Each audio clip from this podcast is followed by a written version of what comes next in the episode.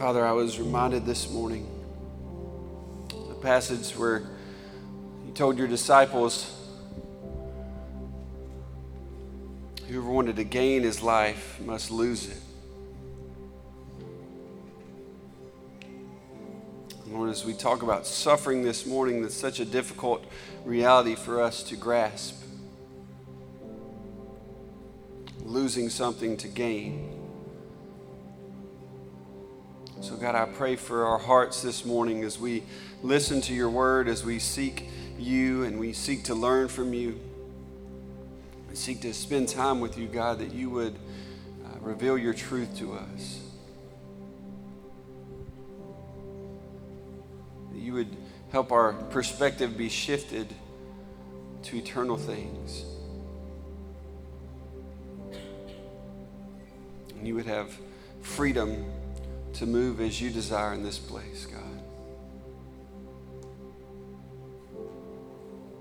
Let our hearts be tender to your word and to your message. And God, also we pray for our pastor. Pray for you to renew his heart, his strength, his love for you, his love for his wife and his family. You continue to work in him as we know and believe and trust that you are.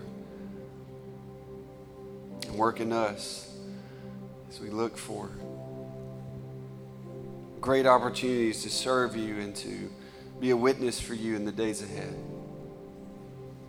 Also, that you, King of Kings and Lord of Lords, receive honor and glory and praise. In Jesus' name I pray. Amen. Thank you, church. You guys can grab a seat. And I think, kids, you guys can not grab a seat. Head out next door for kids' worship.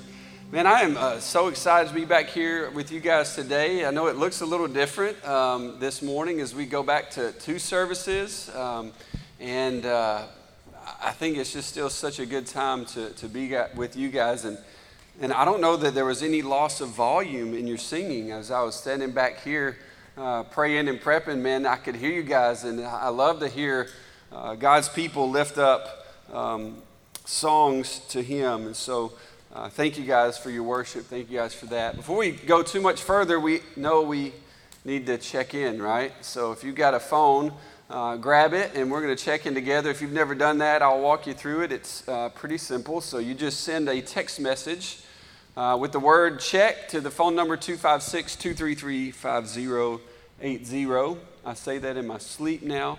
So hopefully, you guys, if you've been here, you've, you've got it. And if not, um, try it out. Um, if you've never done it before, there is a button you'll click once you get the link uh, that says add to class, and then follow the instructions there to walk you right through getting signed up, getting checked in, and then uh, you'll get this morning's outline. But I'm, I'm grateful for the opportunities that we have to glorify, grow, and go. We've been talking about that a lot, and I want to share a few exciting things before we jump into the Word um, that, are, that are going on even today. Um, and that is that we are relaunching our groups um, this week and today. So for kids and for students, um, immediately following this service, uh, during our 10:30 hour, we have uh, groups for, for everyone, for, for kids, students, and then there are a few adult groups that will also be meeting. Um, so uh, we're excited about that. We're excited about the opportunity to grow together uh, as we open God's Word in smaller groups and, uh, and study together. And then, of course, Wednesday night is Bike to School Bash. If you don't show up here with a bike, I'm going to be so, like, that's so good. Um, and I want you to wear like the, if you've got an obnoxious helmet, like not a regular helmet, but like a really obnoxious one. Grab that one and wear it just for my entertainment, because um, I think that'll be fun. If it's like three sizes too small or four sizes too big, or just really painted up, like if you get that Dumb and Dumber helmet that's just you know a, a cone head, wear that. Um, but yeah, we, we were launching that this week. And then don't forget on August 27th, our church picnic. Uh, last week was a great time to hang out with you guys and, and get to know one another a little better and enjoy some, some good beignets and some electric lemonade, is what I called it, and some incredible coffee uh, from Happy Pappy. And so hopefully you got to do that. Uh, and if you want even more of that, then the picnic is a great place to come and meet more folks and have some fun. We'll be at Camp Helen. We'll get our swimmies on and we'll have a good time. um, but that's the 27th. More details are available on Facebook this week and stuff. So make sure you check that out and be ready, okay? But as I said, we, we've been walking through our purpose statement, uh, looking at glorify, grow, and go, and what that means for us, and what we believe, and why we do what we do here at the Grove. And so we kind of wrapped that portion of, of, the series up last week. Uh, and as we were kind of walking through the end of that, we were looking at Acts chapter 1 in verse 8. Um, Jesus, being resurrected, comes to his disciples and he tells them that they are going to be his witnesses. He commands them um, to be his witnesses in Jerusalem, Judea, and Samaria, and to the ends of the earth. And I, I told you, I learned in studying and share with you that that word for witness is martus in Greek. And it's the same word where we get the word martyr. Um, so, witness or martyr, they're, they're the same word in, in Greek. And, and what I believe that Jesus was indicating, at least subtly there is that there was going to be suffering involved in following him.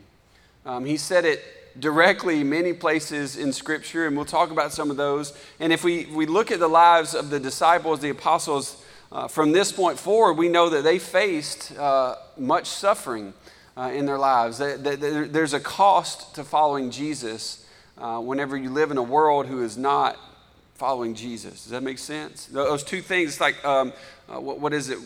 Water and oil, they, they don't really mix well. And so, my challenge to us was to suffer in a way that points people to Jesus. Suffer so that people can see Jesus in you and through you, and uh, they would ponder God's goodness and God's power as a result of the way you suffer. But I didn't really feel like we had time to unpack that. And so this week is that's, that's what I want our focus to be is, is well, how do we do that? How can I suffer in such a way that it would bring honor and glory to, to Christ? How can, I, how can I go through hard times and go through trials and go through tribulation or however you want to call it and honor Jesus. And so, if you've got a Bible, we're going to start in um, Genesis chapter 3, but then we're going to jump to 2 Corinthians chapter 4. And I'm going to be honest, the first question I think we have to answer when we're talking about this is why does suffering even exist? Where does suffering come from?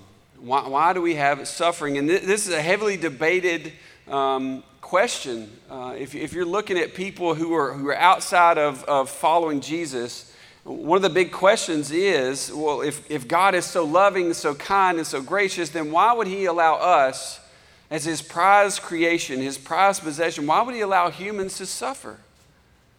And it's a question that we all have to answer and we all have to wrestle with and we all have to figure out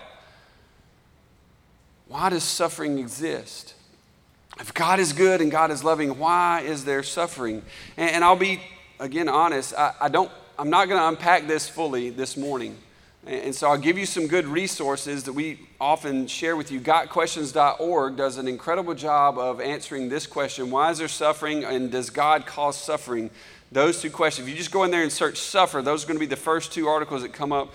And they do a great job of laying out very detailed, very biblical why suffering exists and, and, and where suffering comes from. And so if, if you leave here with questions, feel free to reach out to me. I would love to, to talk with you in a, in a more intimate setting where we can sit face to face and maybe, you know, over some food because we found out last week that eating together in small groups is biblical.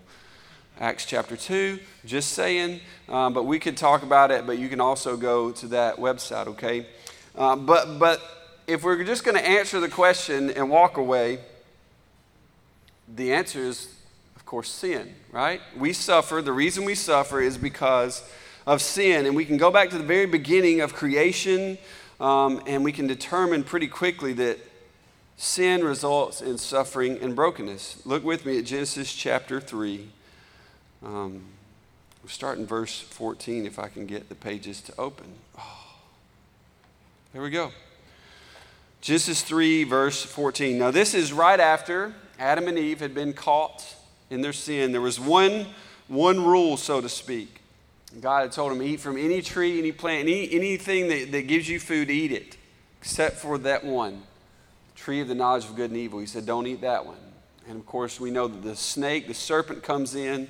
He tempts Eve, and she eats and gives some to her husband Adam, who is with her. And then, then the Lord comes, excuse me, looking for them. He says, Where are you? And they were hidden. And we have that whole conversation of what happened. And then look at verse 14. It says, So the Lord said to the serpent, Because you have done this, you are cursed more than any livestock and more than any wild animal. You will move on your belly and eat dust all the days of your life. I will put hostility between you and the woman, and between your offspring and her offspring. He will strike your head, and you will strike his heel. He said to the woman, I will intensify your labor pains. You will bear children with painful effort. Your desire will be for your husband, yet he will rule over you. he said to the man, Because you listened to your wife and ate from the tree about which I commanded you, do not eat from it.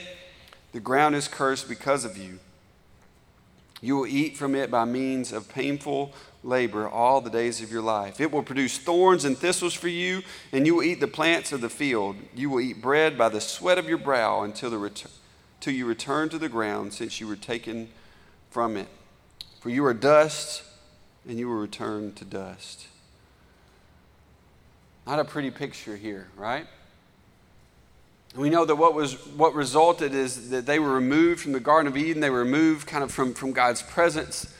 And, and the next thing you read is that they've got a son who's killing the other son, right? Um, he says right there, there's hostility has entered the room now between the animals. So, so the relationship between God and man was broken. The relationship between uh, man and creation was broken. Man and his wife, it was, it was broken. It was messed up. The, the desire will be for your husband, yet he will rule over you. All of that is brokenness. All of that is why suffering exists, right? Uh, uh, Romans 6.23, Jesus reminds us, or Paul writing, for the wages of sin is death, but the gift of God is eternal life in, Jesus, in Christ Jesus our Lord. So sin brings death, and death brings what? Suffering, pain. Suffering exists because of our sin, because of sin of Adam and Eve. Sin brings brokenness. Sin brings suffering. And again, we can unpack that a lot more, but I hope that that will be enough for us to, to at least start with as our base so that we can understand how to suffer because I want us to get a little more specific about how, ways that we suffer, right? Because uh, we know that are, there are a variety of reasons for which we suffer and for which people suffer. Uh, one of which, first of which, is our personal sin, right? Sin always has consequences. We just read the consequences of, of Adam and Eve's sin, but, but, the same is true for us today. If you, if you go out from this place and you do something sinful, there is a consequence.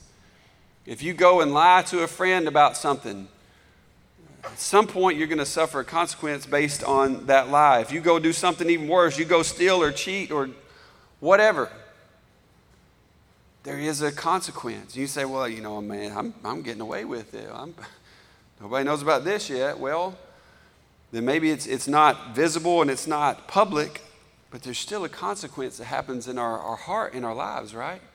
When we sin, it, it breaks our fellowship with, with Christ. It pushes us further away from Him. You, you hear people talking about kind of the ebb of, and flow of their relationship with God. I don't feel close to God anymore. I, I hear that at camp a lot with, with students. Man, I just don't feel saved. Well, is it because you're still living in sin? Is it because you're still participating in the, the old ways of life and you haven't put those off? Or is it because you don't have a relationship? One of those two things is true in that situation, right? Our sin has caused a separation in our relationship, or we realize that we didn't have a relationship. But sin has consequences. Of course, then there's also the sins of others. Sometimes we are, are the victim in the harshness that is sin.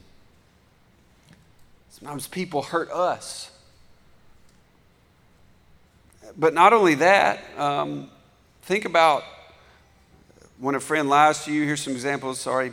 Uh, someone abuses power and authority and hurts you, but, but also like the sins of nations, right? We see specific cases in Scripture where God allowed judgment or God brought judgment. It's kind of that weird dynamic we don't like to talk about that God actually brings the suffering. That's uncomfortable, and again, it's something we could unpack in a, in a better conversation. But there are a few places where God takes credit for the suffering of people. For one, is you think about when, when the, the plagues of Egypt. God allowed those things, God brought those things onto the, the nation of Egypt because they were abusing and enslaving his people. And, then you turn right around and see Israel disobey God, and what was the result? They wandered in the desert for 40 years, and that generation passed away and didn't get to inherit the, the, the, physical promised land, right? So there are our sins, sins of others, and then there's things like disease, right? Sicknesses that are brought on by global sin as a, result of living in a fallen world, but or long-term personal sin, right? There, these are ways that we suffer because we're human and we live in a world that's broken and fallen. And, and again, this list is not exhaustive. It's not uh, fully complete or even very detailed, but these, thing, these things happen simply because we are humans. All people experience the, the effects of sin and, and disease and, and things like that. We all go through that. But I, what I want us to, to investigate and, and look at today, uh, probably more closely, because I think all of this is a part of it, but specifically, what are the reasons that we suffer for being Christians? What are the reasons we suffer as a result of following Jesus? What are the ways in which we suffer and what do we do about it? Of course, there's persecution, right? Where people hate and attack and mistreat believers simply because of their faith. It's that we're, coming after you kind of mentality. People are out to get you because they don't agree or don't believe. And the, the wildest thing to me in this is this, in my experience, I'm not going to say this is the rule, okay? But in my experience, what has shocked me about persecution is usually comes from people who claim to know Christ, very religious people. And that's surprising to me. I know that's not the case in, in, in every situation, uh, but persecution comes for those who are following Jesus. Another thing is what I would call trials, where God allows certain things to take place in order to strengthen our faith and increase our dependence on Him. Those things that you go through and you're like, man, this is tough. Why, why is this happening? And it's a testing of our faith, similar to what Job experienced, right? He went through difficult things, but it was, it was very directly God testing him because God, well, it, it was almost like that proud dad moment, right? God, God says to, to the enemy, Have you considered my servant Job? And that's why we consider those things as joy because they're a testing of our faith. We are counted as one that, that is a part of following Christ. You think about uh, John and Peter when they were arrested and, and, they left there rejoicing. Why? Because they had, they had been counted worthy to suffer. Those are trials and they're hardships. And, and these are real close, closely related. You might not put them in two categories, but I have. Uh, this is where bad things happen or things are harder because you live in opposition to this world. And this is when following Jesus costs you maybe financially, it costs you a job, it costs you a friendship. You're going through a hardship because you're living a certain way in order to honor Jesus. And the world is pushing against that. You're, pushing against society. And then again, this one might overlap into all these. The last one I have is spiritual warfare, where you're enduring attacks from the enemy and, and, battles between your, your new self in Christ and your old self, that is your flesh and you're struggling with which, which dog you're going to feed, so to speak. You're struggling with, well, where am I, how, am I going to live my life today? Who am I going to honor in this moment? And you're trying to put off your old self, but that flesh, I think about what Jesus told Peter. He says, you know, the, the spirit is willing, but the flesh is weak. He told him that um, before Peter would deny him. And so those are ways that we suffer uh, these are various things that happen uh, that we would call suffering. Um, and with any of these, we can endure in a way that honors Jesus and points people to him. So, how do we do that? And to answer this, I want us to walk through a, a specific passage that I think deals with a lot of this. It's a passage that I kept trying to kind of walk away from during the week as I was studying or, or get a, you know, I, I was going a different way and I was trying my best to get around it and I couldn't. So we're going, we're going for it. And so Second Corinthians chapter 4, and then When we wrap up, we're going to look at a few other people who also suffered well and see what we can learn. So 2 Corinthians chapter 4, I'm going to read the whole chapter, and then we're going to break it down uh, and look at it. It says in verse 1 Therefore, since we have this ministry because we were shown mercy, we do not give up. Instead, we have renounced secret and shameful things, not acting deceitfully or distorting the word of God, but commending ourselves before God to everyone's conscience by an open display of the truth. But if our gospel is veiled, it is veiled to those who are perishing. In their case, the God of this age has blinded their minds blinded the minds of the unbelievers to keep them from seeing the light of the gospel of the glory of Christ, who is the image of God. For we are not proclaiming ourselves, but Jesus Christ as Lord, and ourselves as your servants for Jesus' sake. For God, who said, Let light shine out of darkness, has shown in our hearts to give the light of the knowledge of God's glory in the face of Jesus Christ. Now we have this treasure in clay jars, so that this extraordinary power may be from God and not from us. We are afflicted in every way, but not crushed. We are perplexed, but not in despair. We are persecuted, but not abandoned. We are struck down, but not destroyed. We always carry the death of Jesus in our body so that the life of Jesus may also be displayed in our body. For we who live are always being given over to death for Jesus' sake, so that Jesus' life may also be displayed in our mortal flesh. So then, death is, death is at work in us but life in you. And since we have the same spirit of faith in keeping with what is written, I believed, therefore I spoke, we also believe and therefore speak. For we know that the one who was raised, who raised the Lord Jesus, will also raise us with Jesus and present us with you.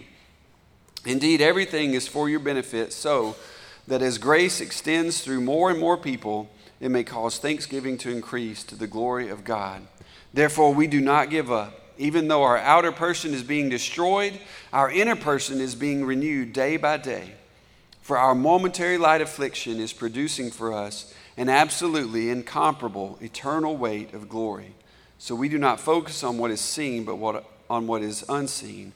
For what is seen is temporary, but what is unseen is eternal.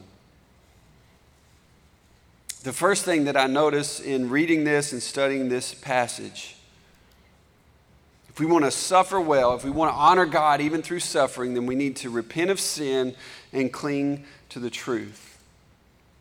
Paul here is writing to the church in Corinth. Uh, this would be Greek believers and, and former Jews who are seeking to follow Christ, and he is seeking to help them understand how to live as followers of Christ. It's all new, it's all different to them, and so he is trying his best uh, to give them instruction by the power of the Holy Spirit on how to do this well. So he uses chapter 3 to remind them that obedience to the law is not enough to save your soul. It's not enough to bring salvation. He goes back over and he talks through it and he says, You can't do it. As hard as you try, you can't. You're not good enough. But Jesus was and Jesus is. Jesus earned salvation for us and is now at work in those of us who believe. And so he says, because he has shown us mercy, we have the responsibility to show others mercy. And even though it isn't easy, we do not give up. So, what do we do instead? Instead, we're not living a secret double life. He said we put away those secret sins, those secret things. We're not faking it. We're not twisting God's word to fit our agenda or try to make it say what we want it to say in order to continue living in sin or fit in better with society. We're not trying to manipulate people into believing the gospel so that we win an argument or somehow we come out on top and we can high five each other or prove a point. But we are actively repenting of sin and clinging to the truth of the gospel. He points back to the gospel over and over. We're not preaching ourselves, but Christ as Lord. Jesus is God's Son sent to earth to give his life as a ransom for many and bring redemption for lost souls. Jesus in my place. That is the gospel. So when we when we do fall to sin, when we do mess up, we own it. We don't justify it. We don't try to twist God's word. We own it. We repent. We seek to make things right. And we continue pursuing Jesus and living the gospel for others. So then the question for us becomes are you actively repenting or actively justifying?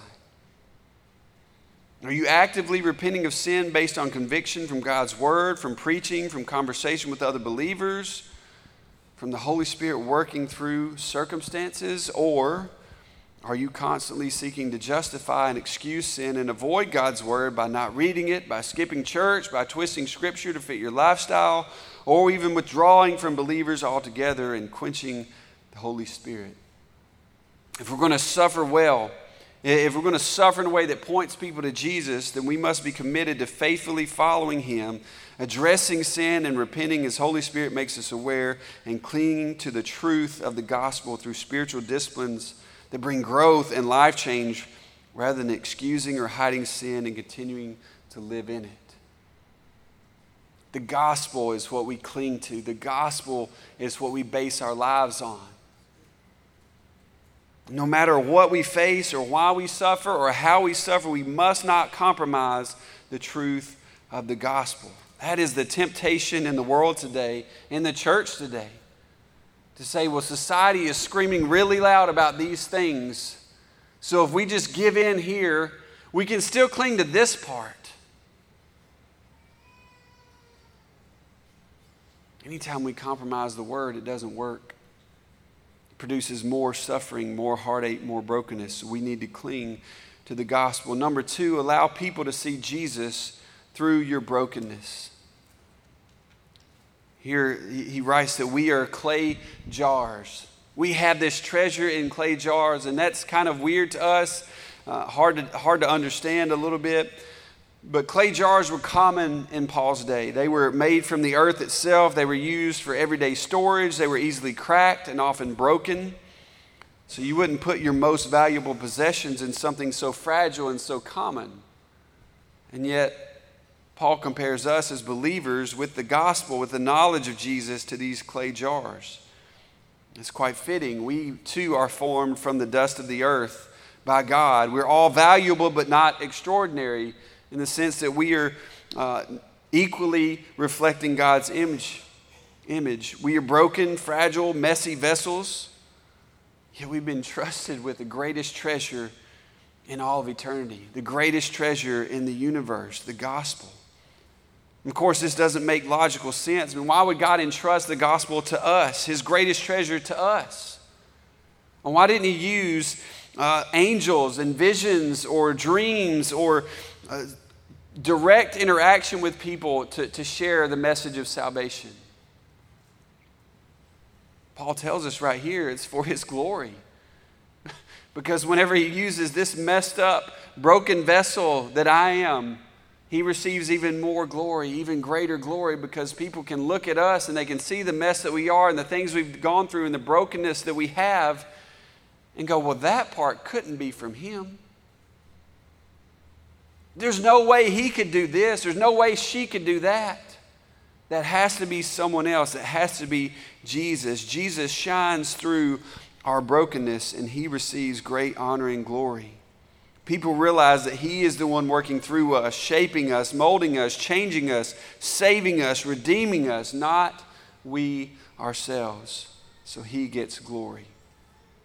So the question for us in application is are you real or religious?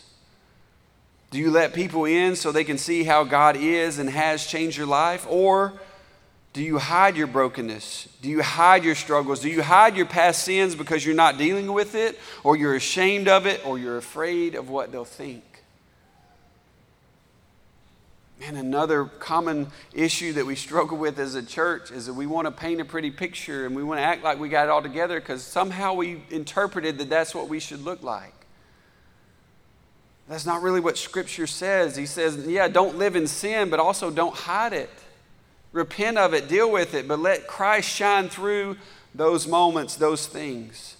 Paul was not afraid to be honest about his experiences and his struggles. He takes some time here to list out four specific things that he was struggling in, right? He says, first, we are afflicted on every, in every way, but not crushed. This word afflicted here, pressed, there's a song we used to sing, uh, Trading My Sorrows. It says, I'm pressed, pressed but not crushed. And it's like a grape being pressed for wine. Right? And so, what, what do you do with, with grapes? You don't just squeeze them a little bit, you squeeze them to the point of crushing them. Y'all, y'all remember that video a long time ago where that woman was trying to squish the grapes and she cheated and she fell out and hurt herself? Look it up, it's hilarious. But also, that's the idea of what happens to grapes. They are completely destroyed, completely smashed to pieces. But he says, We're pressed, we're almost there, but we're not crushed. In other words, we are not being poured out and destroyed completely or emptied or used up. We're close, but we're not there. Then he says, We are perplexed, but not in despair. Perplexed there. You've ever been perplexed and something happens, and you're like, Oh, I don't really know what to do. I'm confused. I've got doubts. Should I go this way or that way? What, what do I do in this moment? How do I handle this? If you watch commercials, they say you should stuff a Snickers bar or a Twix bar, one of those two, in your mouth real quick. That way you can have time to think about it. I don't have chocolate in my pocket because it would melt and be gross. But he says we're perplexed but not in despair. Despair is that place of having no idea what to do, without hope, right? So we, we were confused, we were struggling, but we were not without hope. He says, We are persecuted but not abandoned. In other words, they're chasing after us. That's the idea of that word persecuted, being chased down, but we are not alone. He was standing on that promise Surely I am with you to the ends of the age, right? Holy Spirit was with them, was in them, so they were not abandoned when they were attacked. And he says, We are struck down but not destroyed. We were cast down, we were weary, we're tired, we're worn out but we're not defeated. We're unbroken. We're not dead. He says in verse 11, For we who live are always being given over to death for Jesus' sake, so that Jesus' life may be displayed in our mortal flesh. So then, death is at work in us, but life in you. Paul shared often about his struggles and his sin and the things he went through, calling himself eventually the chief of sinners. He wasn't shy about talking about his struggles because he knew in his weakness Christ would be strong, right? And why did he do all this? He tells us in the end of verse 15 so that as grace extends through more and more people, it may cause thanksgiving to increase to the glory, glory of God.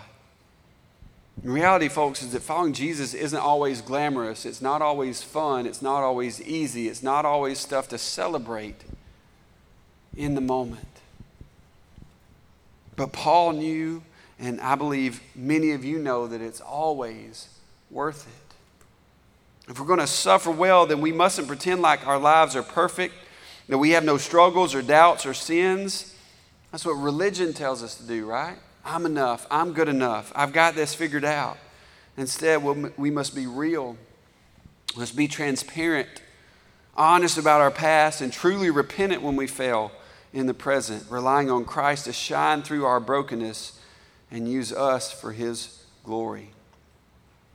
I want to look back at verse 16 through 18 as we wrap up this part because it's, it's beautifully written here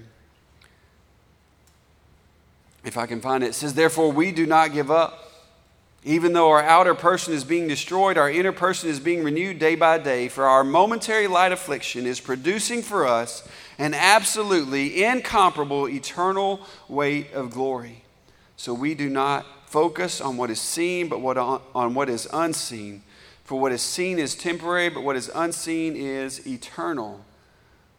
Number three is build your life on eternal things.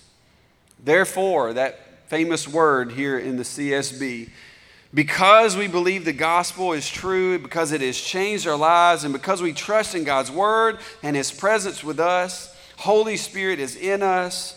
And because God receives glory when we suffer for his purposes, Paul says, We, therefore, we do not give up. The second time he has said, We do not give up. Paul could say this with boldness because Paul was literally living this out day in and day out. He had been persecuted, stoned, starved, imprisoned, betrayed, and whatever else you can add to that list. Yet he did not give up because his focus was not on this world, his focus was on eternity. his perspective had shifted. He shares with us in Philippians 3 all the reasons that he had to brag about his religion and, and, and, the way that he lived his life.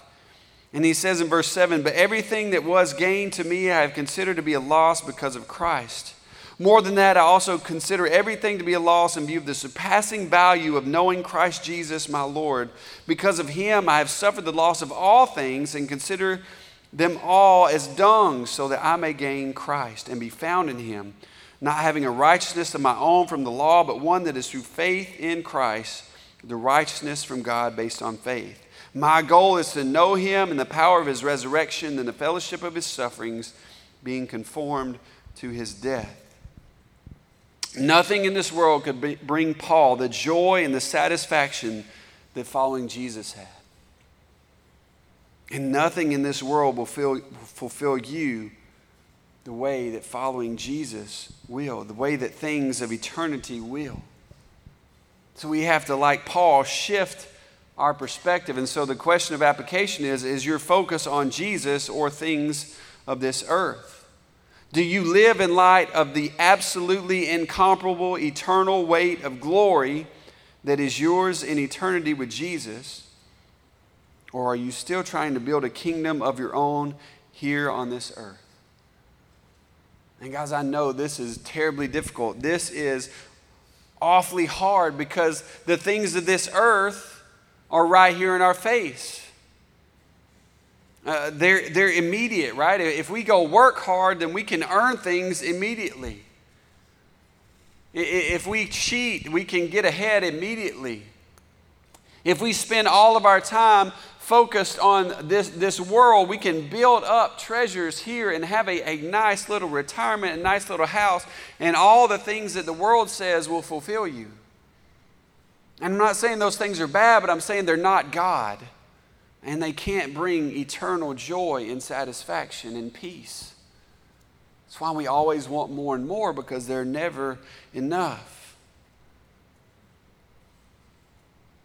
But the promise that we have in eternity is that everything that is ours to gain in eternity outweighs all of this by so much that it doesn't even compare. So, if we want to suffer well, we must be convinced of the reality that Jesus is worthy of our devotion and that our reward of living forever with Him is actually worth it. Do you believe that? Has that reality shaped your life and changed how you live? I truly believe these principles that we find there in that verse, and there are even more, are essential for suffering well. But I also know it's tough to, okay, well, these are all like, hey, that's not me today. Uh, these, these are all like, like theoretical, right? So, so how do we make this real? How do we walk away with this? And, and as I was studying this week, uh, these are just some, some truths that God gave me from His Word that I think will help us really narrow this down. And, and, and the first one is endure persecution with humility. So many times, our response to people attacking us is to either attack back or defend ourselves or, to, or, to, or be right, to justify ourselves, to justify our point of view. And that's why I believe that humility is the key to enduring persecution. We read in 1 Peter 2 21, Peter was not unfamiliar with suffering. And he's writing this book to people, Christians, who are suffering at the hands of an evil Roman emperor named Nero. And he says, For God called you to do good, even if it means suffering. Listen to this just as Christ suffered for you he is your example, and you must follow in his steps. He never sinned, nor ever deceived anyone. He did not retaliate when he was insulted, nor threaten revenge when he suffered. He left his case in the hands of God, who always judges fairly. He personally carried our sin in his body on the cross so that we can be dead to sin and live for what is right. By his wounds, you are healed. Christ is our ultimate example. And we know everything he faced. He spoke truth, but he never fought. He never promoted himself. He was humble and, to, and submissive to God's will. Number two, endure hardships and trials with peace. Whenever it gets tough in life, we can seek to have peace from God because the verse I read last week, John 16 33, if I have told you all this so that you may have peace in me. Here on this earth, you have many trials and sorrows, but take heart because I have overcome the world. Why are we surprised when the world, when the enemy attacks? Why are we surprised when we get sick or when we lose people that we love or we face opposition from this world? Jesus told us it would be this way. And if we take him at his word, then we can have peace because we know, hey, this is not anything unfamiliar. This is not anything unexpected. This is not anything he didn't tell me about, and it's not anything that he is unaware of. So when I'm going through something hard, instead of doing what I typically do and whining about it or complaining or pleading with God, what are you doing? Why are you doing this to me? Poor, poor me. I go, wait a minute. You already knew this was happening. And your promise is to be with me and to see me through. We just sang about that a few moments ago. I'm going to make it through because I'm standing strong on you. So we have peace and we can consider it joy, as James 1 talks about, because I knew this was coming. This is not unfamiliar because I love Jesus and I'm following him, so I have peace. The third one, overcome disappointment in the world with contentment in Christ. Philippians 4, Paul again writing, I know how to make do with little and how I know how to make do with a lot. In any and all circumstances, I have learned the secret of being content. Whether well fed or hungry, whether in abundance or in need, I am able to do all things through him who strengthens me. When the world lets us down, when we lose a friend or a job, or we don't get something that we expected, we can find hope and contentment by trusting in God's plan and God's will for our lives. I've been there. I know that things don't always work out the way you had hoped or expected, and your life sometimes doesn't look like what you, you thought it would look like. And we have an option there, a choice to be really upset with God because He didn't come through in the way we expected or the way we want Him to, or we have a choice to be content in where we are and trust that He's in control and He's working all things together for our good. Isn't that crazy? That, that God takes even the mess ups and the mistakes and the sins that we commit on our own accord, that we choose over Him, but He works that for our good and for His glory. And so we can be content knowing that He is worth it and He is worthy of our devotion. And last thing, sometimes we have to lead our heart to long for eternity. Jeremiah 17 9 says, The human heart is most deceitful of all things and desperately wicked. Who really knows how bad it is? I heard Rick Burgess say this in our men church. The reason that we desire the things of this earth so much instead of God is because we know more about those things of this earth than we know about God. It's football season coming up, right? You guys have been following, some, some of you have been following the recruitment, you've been following the spring training, and, and I love it and I love you. But you know more about that than you know about God's Word, maybe. Or maybe it's your job. You know all about those things that you have to do to get done this week. And I'm not saying you shouldn't enjoy those things, you shouldn't put your all into those things. Don't hear that, guys. My, my point is, though, that if we want more of Jesus, we can get more of Jesus. And maybe the thing, the, the reason that those things are so attractive and so appealing to us is because we know so much more about them than we know about God personally. If we want to love God more, if we want to desire eternity more, then we're going to have to spend more time with Him. We're going to have to make the commitment, take the time, and lead our hearts toward Him because our hearts are bent towards sin. So it requires effort to lead our minds towards Jesus. We have to fill our minds with truth, fill our ears with truth, and get to know Him personally better and better And then we will find that those desires, those things that we used to love, those things that we used to chase after, those things that used to be so attractive, become less and less. And then there is the one thing that is worth it that's Jesus. So this morning, I don't know where you are, what you're struggling with, or if you are, if you've just come through a season of struggle, you've battling some things, I, I don't know. But I know that God knows your heart, and I know that He loves you, and I know He's with you, and that He is for you. And my prayer is we're going to stand and sing a song of invitation in a moment that you would do what He is asking you to do. And that may be by coming to this altar and praying, giving, giving a situation over to Him, confessing your trust in Him through a situation.